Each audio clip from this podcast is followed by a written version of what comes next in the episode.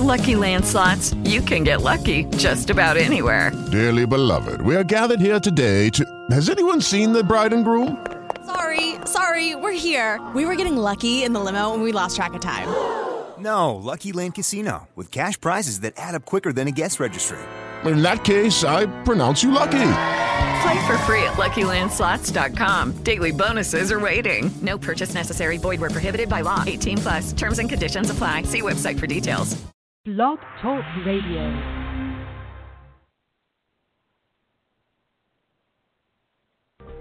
Welcome to Pagans Tonight Radio Network, the voice of the pagan world. Pagans Tonight is sponsored by WitchSchool.com, your anyone, anytime, anywhere magical education.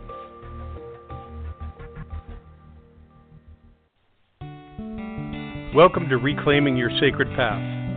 I'm your host, Jon Anastasio, and we're here for a conversation about growth and the human spirit. I'm a healing practitioner, I'm an educator, I'm an author, and I'm a high priest of the Correllian nativist tradition. We're here to explore how you can set your own spiritual direction. Get guidance directly from Spirit. Focus and direct your energy and follow your own heart centered path.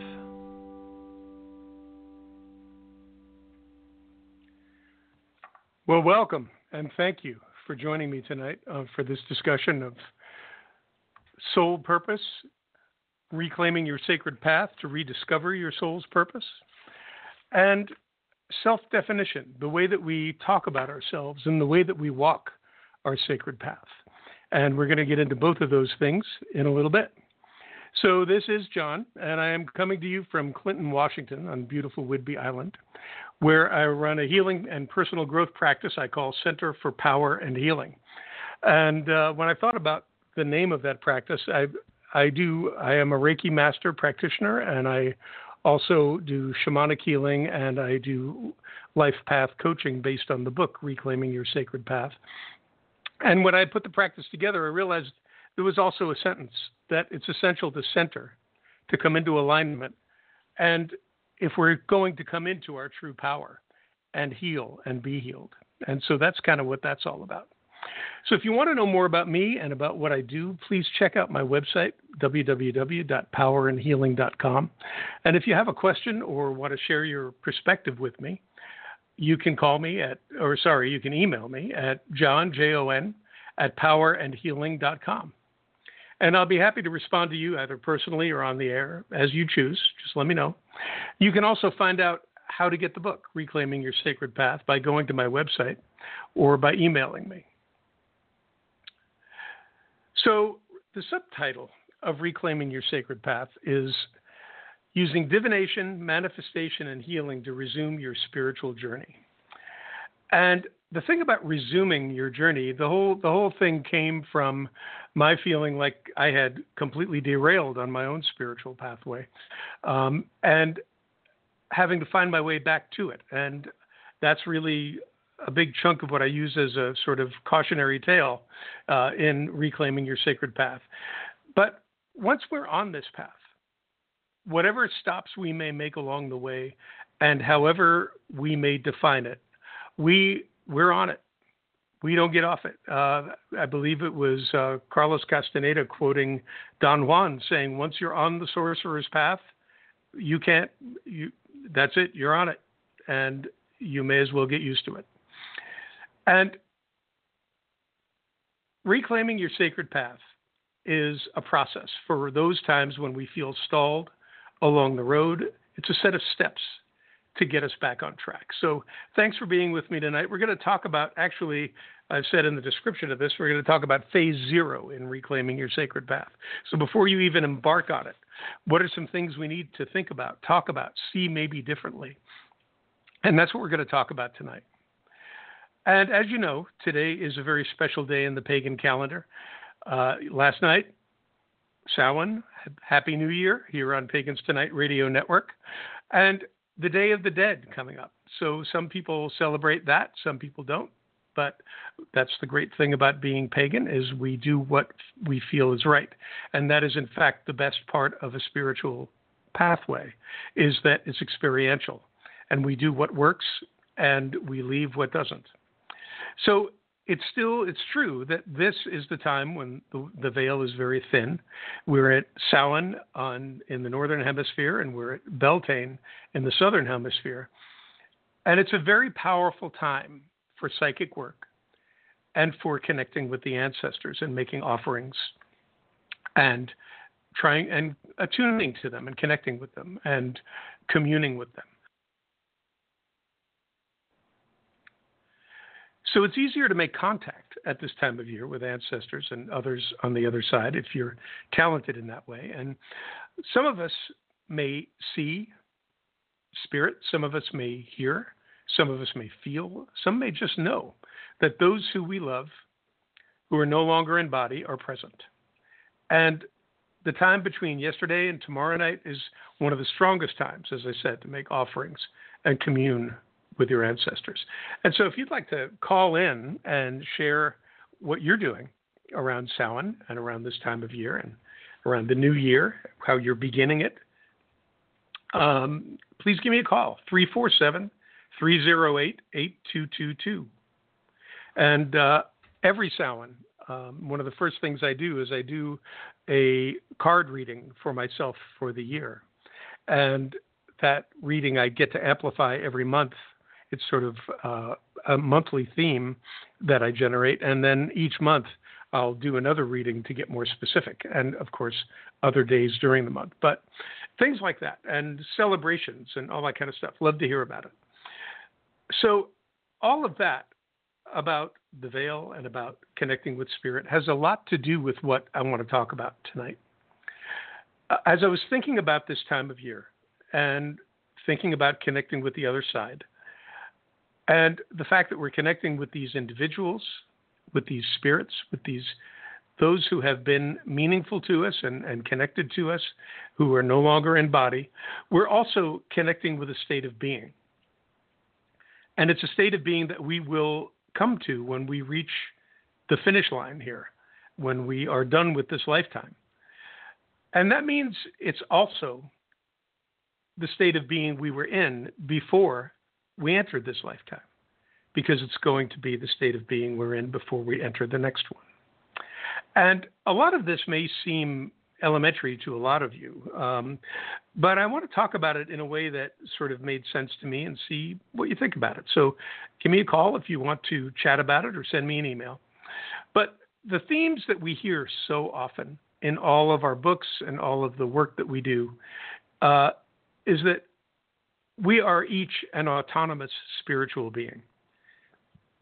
We have every right and every capability to create our own relationship with deity, to express that relationship and what we learn from it and the values that drive us in our activities here on this world. So we have an inner pathway, an inner pathway that we are following that is getting us closer to deity and getting us closer to our higher selves and to our guides and, and angels and whoever is supporting you and other beings. We also have the outer expression of our path, which is how we take who we are inside and express it externally, express it in our work and our relationships, and express it in the way we care for our own well being and the well being of others. So, you've also heard, I'm sure, many times the phrase that you are a spiritual being having a physical experience. And the truth is, as we know, that our eternal souls will never die we live in a cycle of birth, life, death, and rebirth. And in between rebirth and birth, there is something that we do. Uh, I believe, and I know many people believe, that we make an agreement with ourselves, with our higher self, with our ancestors, perhaps, and spirit guides about what we, what, what first we review. What did we get done in the lifetime we just left? And what lessons did we learn? and where, where are lessons that we didn't quite get there we need to repeat we didn't necessarily ask for everything that happens to us in this lifetime and the consequences but everything that happens to us is an opportunity to learn and so we have that conversation before we arrive here about what our focus will be for this life what our purpose what purpose we will serve and what lessons our soul is going to seek to learn in this lifetime. And as you know, as many of you know, if you the things you find yourself confronted with over and over again, there's a clue. Uh, the things that that you're attracted to, that's another clue. So your life path, your sacred path, is the expression of your soul's purpose, manifest in the physical, providing the lessons that you came here to learn. So if that's all true, what a great divine plan. This sort of go through one one grade and graduate and come back and take the next grade with a little bit of makeup work perhaps.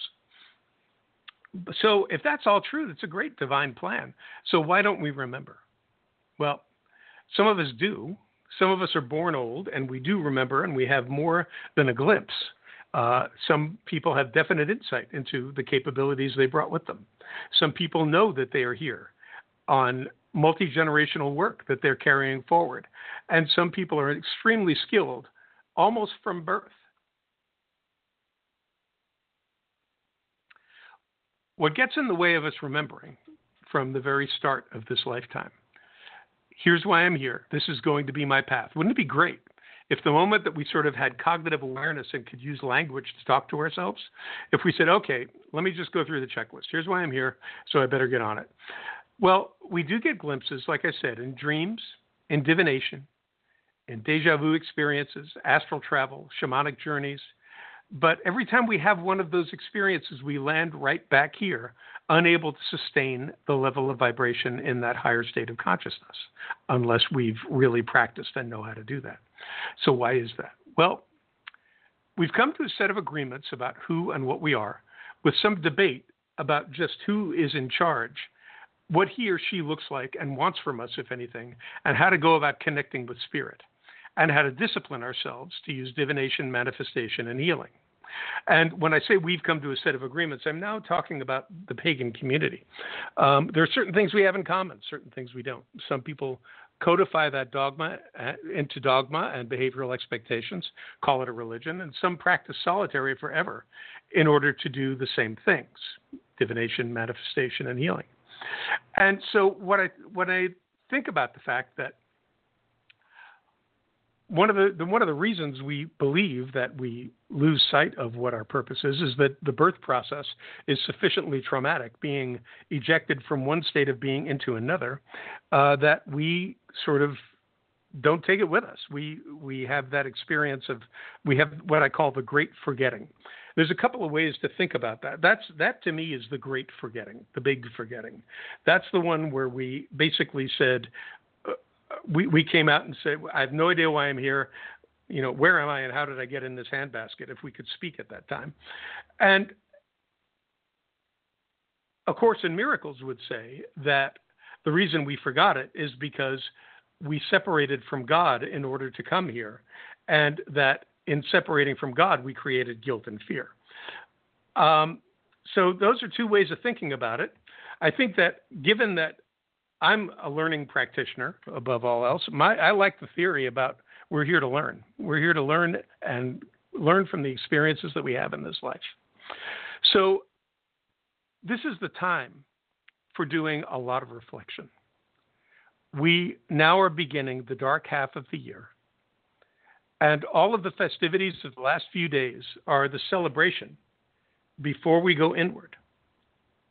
And our job now, one of our roles, is to reflect on the light half of the year behind us and how we feel about the harvest that we've reaped from our efforts.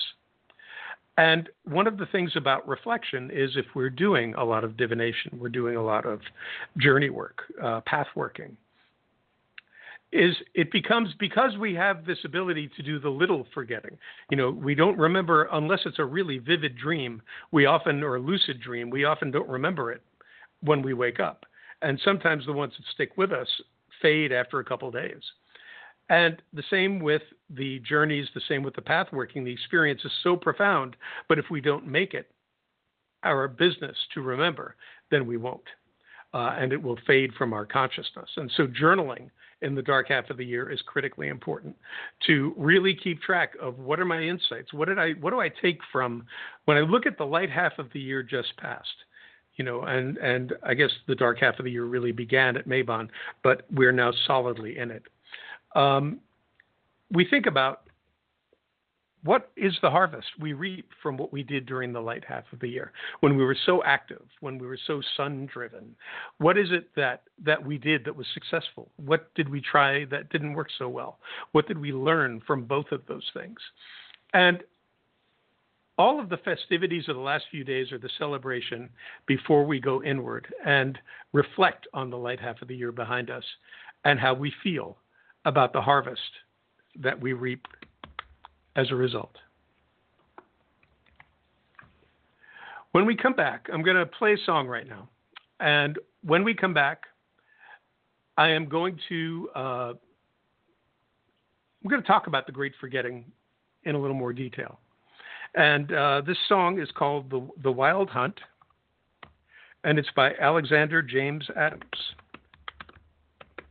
So hang in with me for a second and we will get this going. If you want to call in, again, the number is 347 308 8222, and I'd love to hear from you.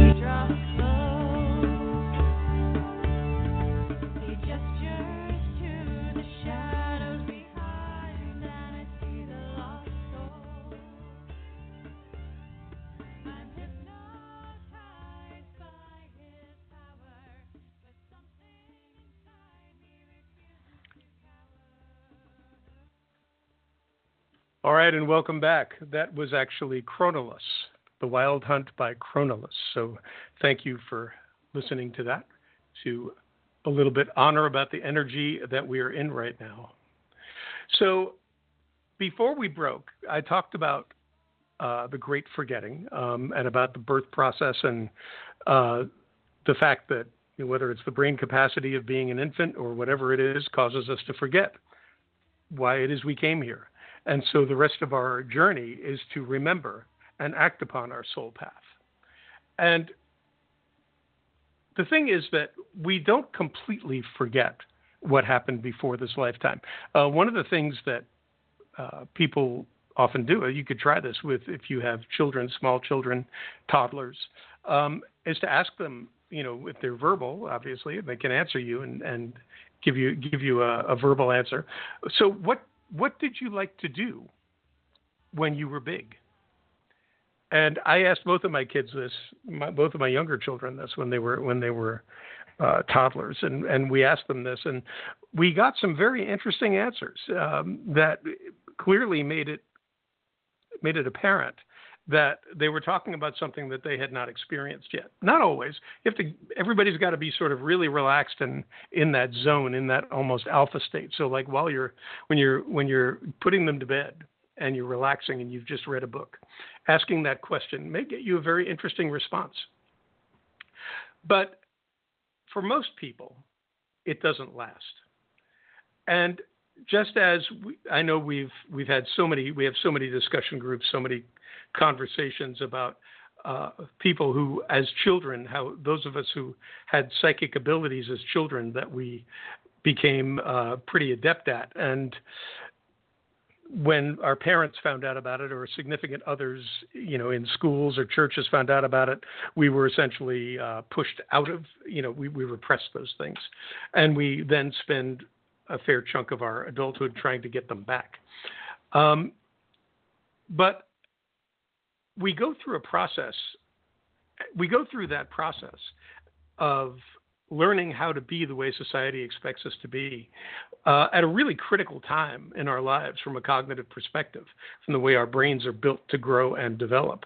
Um, and those of you who know the name Rudolf Steiner, the famous metaphysician and founder of the Waldorf schools, would say that by the time we're nine years old, we're pretty much baked our personality is set, our habits are set, our preferences, whatever preferences we were born with, we have learned to express, and whatever ones we've developed are pretty much set.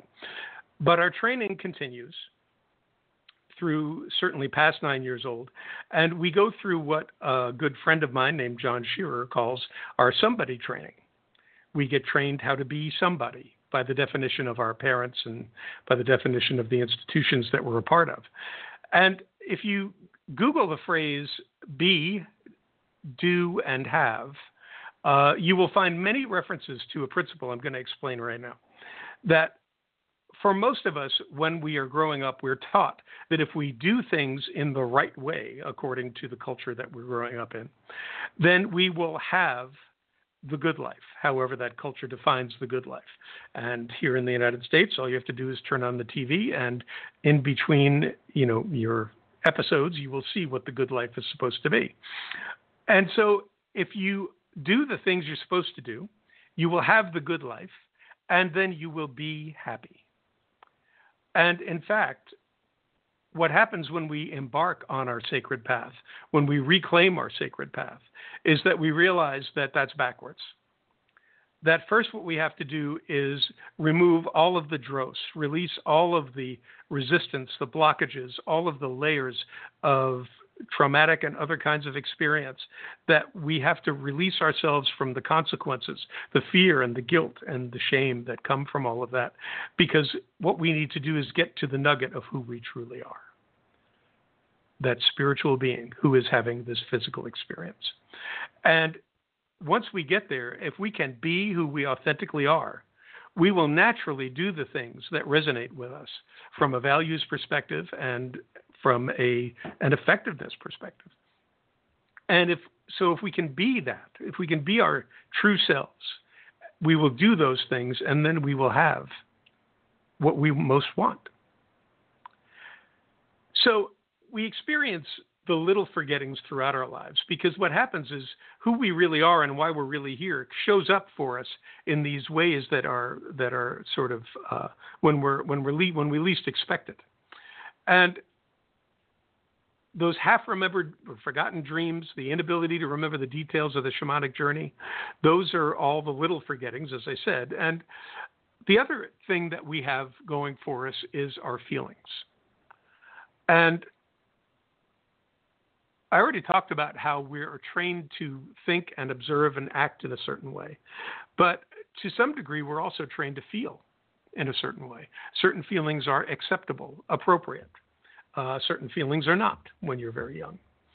And the interesting thing about that is those of you who know about the work of Abraham, uh, the, the, group of entities channeled by Esther Hicks, she talks about the fact that our feelings, they talk about the fact that our feelings are really our navigator. When we feel badly, when we feel wrong, when we feel off, when we feel depleted, when we feel like our energy has just drained out the bottom of our feet and we can barely get ourselves moving, then something is wrong. We're off course. It's an indicator to us that we are that we need to do something different. We need to think differently. We need to we need to do something differently. And when we experience love and joy and satisfaction, we're in alignment, our true self. Now that doesn't mean by any means that the world is going to be unicorns and rainbows, as the saying goes. And you just need to not see what's going on and then you'll be fine. But that, that doesn't work. Satisfaction can come from seeing something that needs correcting and correcting it or acting to correct it in the best way you possibly can. We're here, we're here to act, not just observe. To be in this world but not of it doesn't mean we don't care we have to respond to what confronts us in our lives and answer it with spirit. And our lessons are learned through engagement with all of the things that face us in our lives engagement in our devotions, in our engagement with deity, and in our magic with the spirits who support us, and in our work, our relationships, and the way we manage our lives and our well being, our physical and psychological well being. So, reclaiming your sacred path is really about you finding your way back to feeling connected to the divine and aligned with your soul's purpose. And then expressing that divine through the way that the divine, sorry, through the way that you show up in the world. And so much depends on how we talk to ourselves and how we talk about ourselves. And when we come back from this musical break, I am going to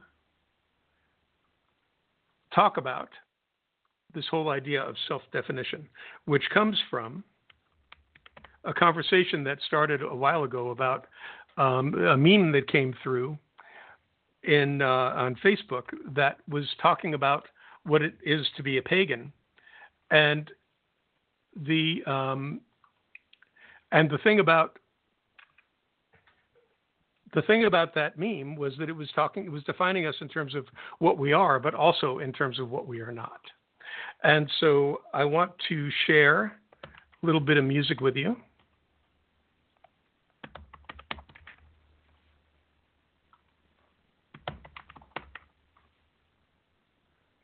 And uh, we'll be right back.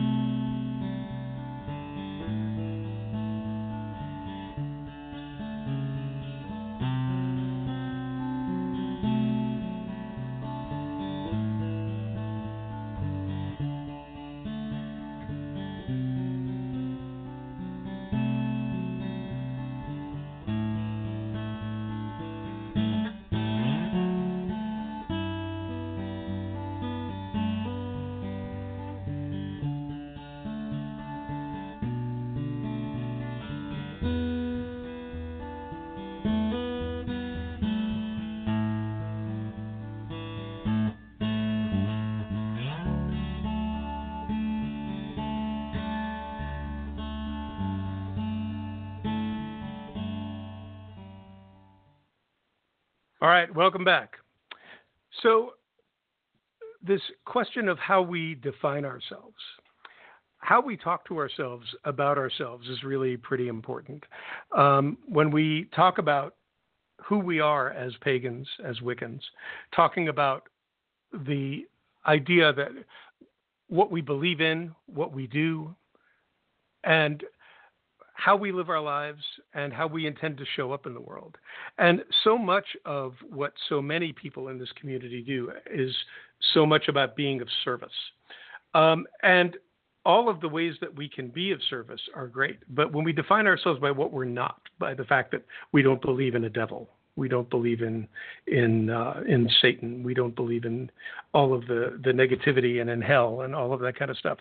That's all true, but saying what we affirmatively are and who we truly are is really the is really the goal, I think, of having a conversation with people who are not pagans about what it is we think we're doing.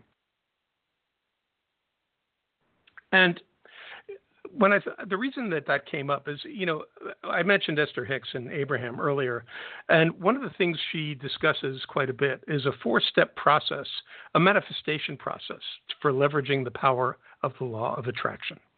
That is really the, and it may be five steps, but that is really the foundation of her work and and their work. There are a lot of perspectives on the law of attraction, and but we do know it is a hermetic law an interesting note is that the first step is to, according to Esther Hicks, the first step in Abraham's process is to become aware of what it is you don't want. Now, very often, we're, when we go through our somebody training, everything goes fine for a while until it doesn't. And then we are faced with a choice and a decision about how we're going to deal with what has gone sideways. And the first thing that we do is we say, well, I don't want this. You know, if I lose my job, well, I don't want to be unemployed. I don't want to be unemployed, and I really, really don't want to be unemployed. And the law of attraction would say that the more I focus on unemployed, the less the less success I'm likely to have in finding a new job. And so knowing what you don't want is important because it will launch for you, as as Abraham says, as Esther Hicks says, a it, it will create a desire. It will put a desire in your heart, in your spirit, for what you do want. So if we're able to say we get through the anger and we get through the dislocation of whatever it is that's happened to us, and the next step is we say, well, what do we want instead? How would we like our life to be? And the first step in reclaiming your sacred path is creating a vision for your life path. Because I can remember being in that state of feeling like nothing was going right. I was com- completely de- devoid of any connection with spirit, and nothing I was doing was working. All of the things that I thought I was that I had in my in my capability to to become to be connected with spirit, I thought I was doing it, but based on how I was feeling, I wasn't. So I could sit and look at that and say, why do I feel this way? Why do I feel this way? Until, you know, for a long time and not change anything until I began to say, well, what do I want? And in my case, as I talk about in the book, I found the book Wicca and Witchcraft for the Complete Idiot at a used book sale. And I picked it up, and I had never really studied Wicca before. And I started looking through it, and a lot of it looked familiar in terms of the principles. And I said, I wonder what would happen if I did everything this book said. And so that was my goal was to was to get myself to where I wanted to be, to where I needed to be by following this pathway. And I began to get moving. And so the first step is to know what you don't want, but the second is to decide what you do want. And it may come to you like that book came to me as kind of an epiphany and, and sort of a coincidence, right? The third step, though, is really critically important. The third step is to keep your attention on what it is you do want. And that can be really, really difficult because we have so many ways that we can be distracted. And I was reminded of this actually uh, over the last few days, the last week or so, by a couple of uh, insights. And one I got from, I got an email from uh, commondreams.org uh, and the email said that in order to make change, we need to demonstrate anger. And my immediate reaction was that that will be the catalyst to get us to make change. But the process of making change is about creating a vision for what we want the world to be like and having a having the ability to express the loving commitment to making it happen. I mean, I'm trying to imagine if I try to imagine if you know if the the people who are running for office at this point, um, you know, anybody who's running for any kind of office, standing up and talking about the problems we need to solve. Well, focusing on problems, solving problems is important, but having a common definition and a common vision of the solution and the criteria the solution must meet is really critical. And so thinking about and courage of course is the the ability to stay the course and that is really crucial. And we what we so anger is sort of like the starter motor on your car.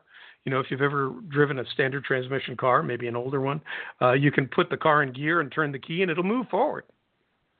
But it will not go very fast and it won't go very far before you potentially burn out that motor. Because the purpose of that motor, just like the purpose of anger, is to engage the larger engine. And in this case, with anger, its purpose is to engage our frontal lobe, that incredibly capable thought machine that we have available to us to imagine a future, to imagine a future that we want to create. That, and not even say it's different from the one we have, just to say, where do we go from here? And then have the courage to stay the course.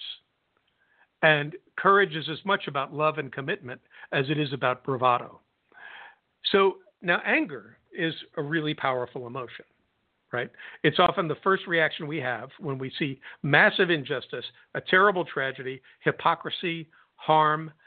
We become very angry, and if all we do, and this is this is the key, because if all we do is become angry and express that anger, we will eventually burn out. We will eventually become desensitized to those stimuli. And so, if we can look at the pattern of things that are wrong and say, what do we want to build instead? What if every politician, instead of standing up and talking about problems, said, here's my vision for the world I think we can create? That would then let you say, well, do I buy into that vision? Do I see myself in that vision? Do I agree with the values that are being expressed here? And you know, the thing is that the executive function of our brains is a relatively new development in evolutionary terms, and it's not immediately in charge unless we work to put it in charge. Our reptilian brain, our primitive brain, our we react first to everything emotionally. And that is the first receiver of the experience. Now, most of us have the ability to have that reaction and then think about it and then speak. Sometimes we don't. But if we allow that reaction unhindered access to our conscious process, we will react impulsively and powerfully. Think about the number of times you've seen somebody post on Facebook, okay, I, am not allowed to text at one o'clock in the morning anymore. Um, or people, you know, who I, I know uh, many people, I've done it myself, where I've posted something or a response to something, and I've said, wait a minute, and I've just deleted it because what I realize is that simply venting my anger is not going to accomplish anything. I have to take that energy and I have to create a plan and I have to implement that plan to make something new happen and envision that new thing. So, fight or flight is our first reaction, but we can learn to put that's what mindfulness is all about is learning to put our cognitive, our, our executive function in charge. You know, courage is a key leadership skill, and demonstrating commitment to what you truly value in the face of opposition is a true strength for, for people who are really good at it. And the fact that vision and love were missing we're going to be if all we're doing is being angry and using bravado to push things forward we're going to be in opposition to others who are doing the same thing. And all of the behavioral research tells us that if you have a goal and you have forces that are pushing you toward that goal and forces pushing against it if you increase the forces pushing toward the goal you will increase the resistance. They increase together. If you release the resistance you allow that energy that's pushing it forward to push it forward. And so releasing is about accepting, it's about empathizing, it's about listening, and it's about finding common ground to the extent that we can. Now, there are times that it's non-negotiable, and that's a that's a whole different conversation. Um, but I'm not talking about the most extreme cases here. So, if we use the energy to define our vision of what good is, we can invoke the truly most powerful force in the universe to help us. We can leverage the power of love. So, your anger tells you what you don't want. That's Abraham's step one. Using your mind to envision what you do want, your vision for what good is, is step two. It invokes your love for that vision. So, attraction is love. Law of attraction is essentially a law of love. So, talk, defining ourselves by what we're not is going to get us more of what we're not and get us facing more of what we're not. Talking about what we are and affirming what we are and what we believe and who we are is a really uh, is really the critical agenda is turning that to creating and envisioning envisioning and creating the world that we want to create. So in the dark half of the year, create that vision. That's step one of reclaiming your sacred path. Step zero is saying, you know, is being able to look at yourself and say, okay, I forgot why I'm here. I need to figure this out.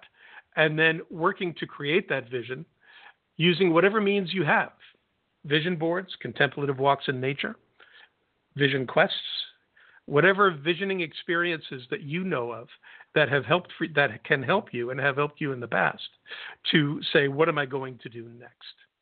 The important thing is not to be only focused on the tower card experience we're having right now, as all of the institutions that we have come to rely on are crumbling around us. And we can focus on the crumbling, we can recognize that what will be left is the material from which the new world can rise from the ashes. And placing our focus on that world we want to create in our own small or large way, uh, according to our gifts, and invoking spirits to help.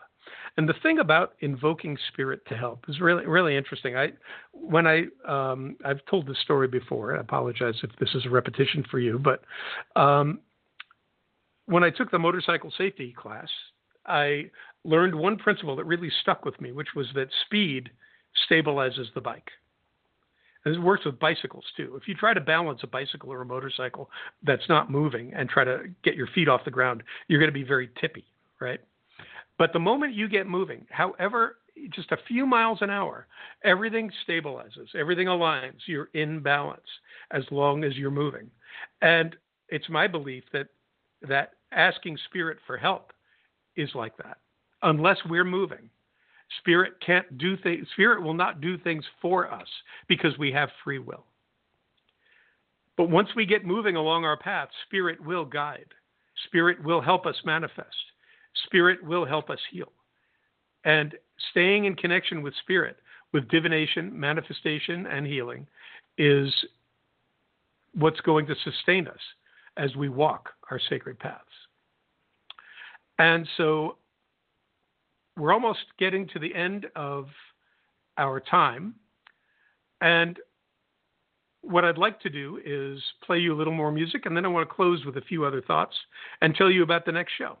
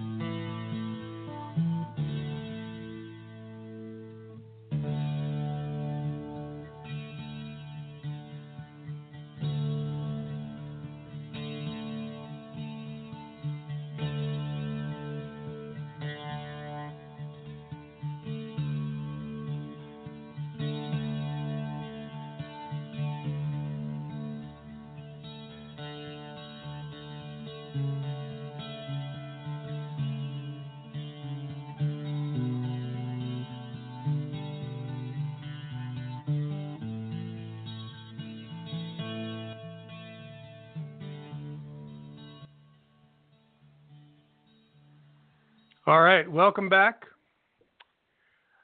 I want to thank you for being here tonight. Uh, and before I before I wrap this up, I want to talk about uh, reclaiming your sacred path a little bit more, in terms of, as I said, the first step is really creating a vision for what you want your life path to be.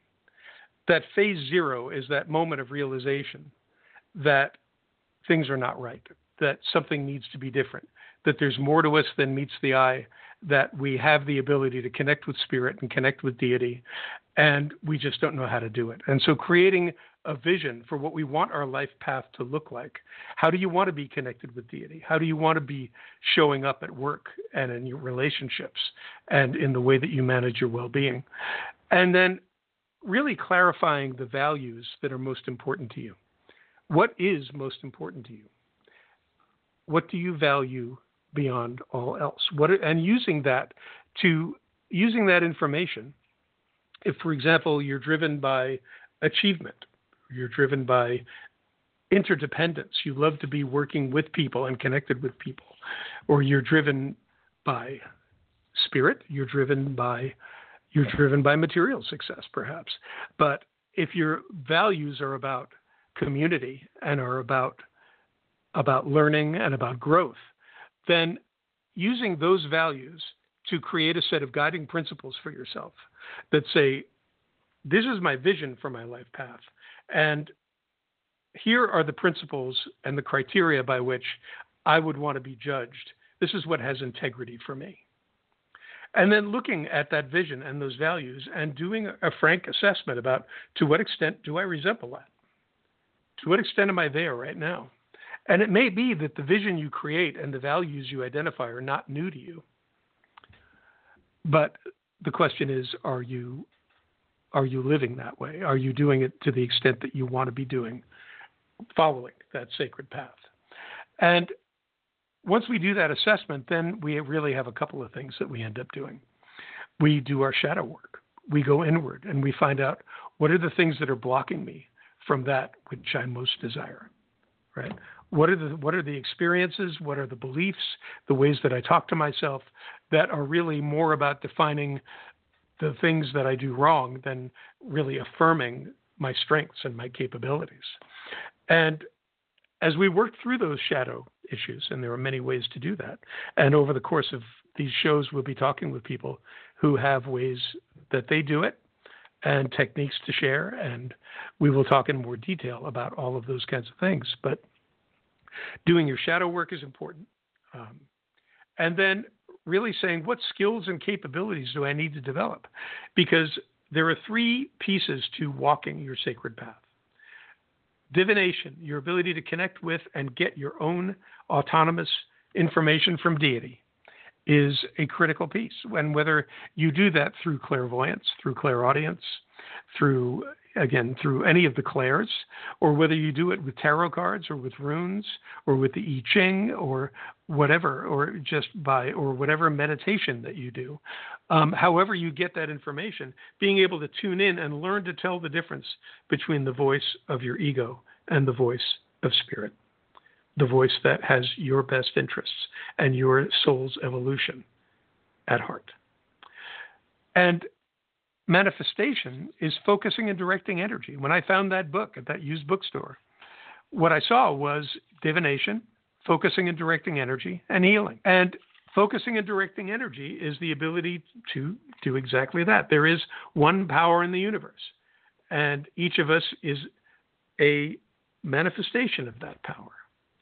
And we can we can share that power with others those of you who are energy healers know perfectly well that you can you can channel and share healing energy with others and it's all one energy. It is the universal life energy that is essentially unconditional love. And so being able to focus and direct that energy toward your intentions once you decide what it is you do want using whatever means necessary whether it's spell work or whether it's work in the mundane world to make these things happen. Um, that's manifestation. And because that's a lot of work, that takes some effort, we need to engage in healing and reflection.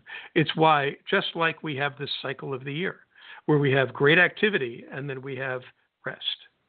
Uh, and it's like going to the gym. You don't build a muscle when you're lifting weight, that tears the muscle down. You build the muscle in the rest period in between.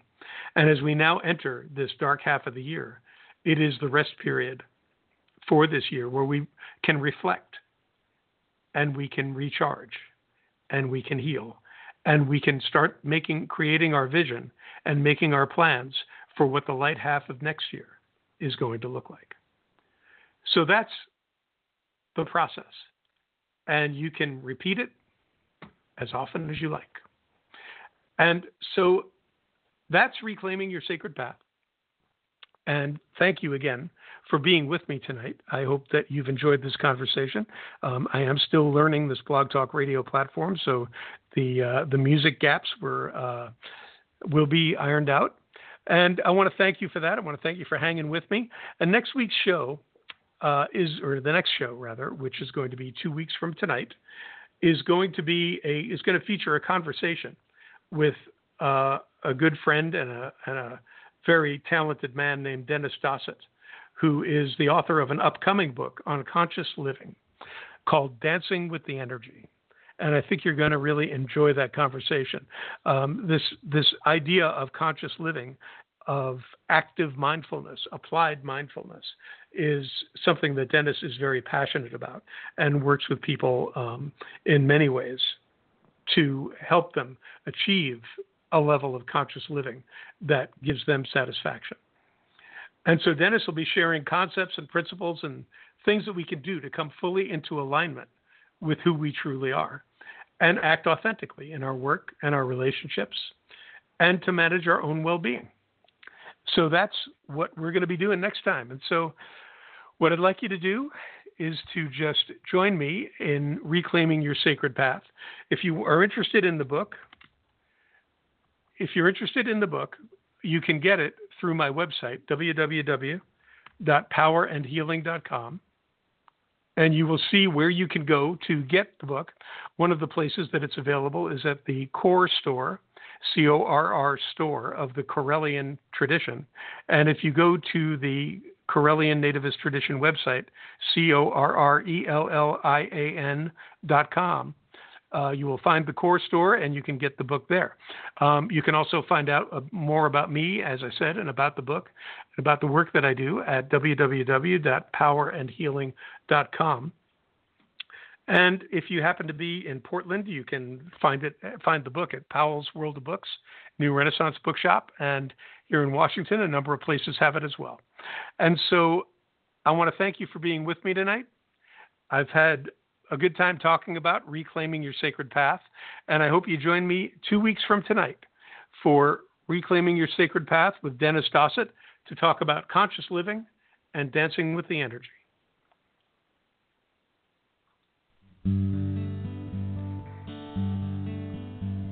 I hope you've enjoyed your time here on Reclaiming Your Sacred Path on Pagans Tonight Radio Network, where every night is Pagans Tonight. I'm your host, Jon Anastasio, and I want to thank you for spending your time with me this evening. If you have any questions or you'd like more information about anything we've discussed tonight, please email me at johnjon at powerandhealing.com. And please check out my website, www.powerandhealing.com, to learn more about my healing work and the group and individual learning experiences that I offer to help you reclaim your sacred path. If you're interested in the book, Reclaiming Your Sacred Path, you can find it at the Corr Store, C O R R Store of the Correllian Nativist Tradition. And that website is www.correllian, C O R R E L L I A N, dot com. And please join me on the first and third Thursdays of the month at 8 p.m. Central Time for more conversation about growth and the human spirit. Until we meet again, may you blessed be.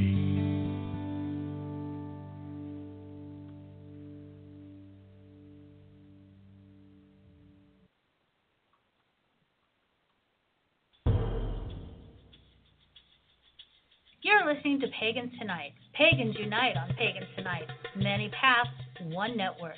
For over five years, we've been the place to connect with the best, brightest, and most trusted voices in the pagan world.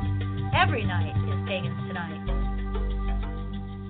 With Lucky Land slots, you can get lucky just about anywhere. Dearly beloved, we are gathered here today to. Has anyone seen the bride and groom? Sorry, sorry, we're here. We were getting lucky in the limo and we lost track of time. No, Lucky Land Casino, with cash prizes that add up quicker than a guest registry. In that case, I pronounce you lucky.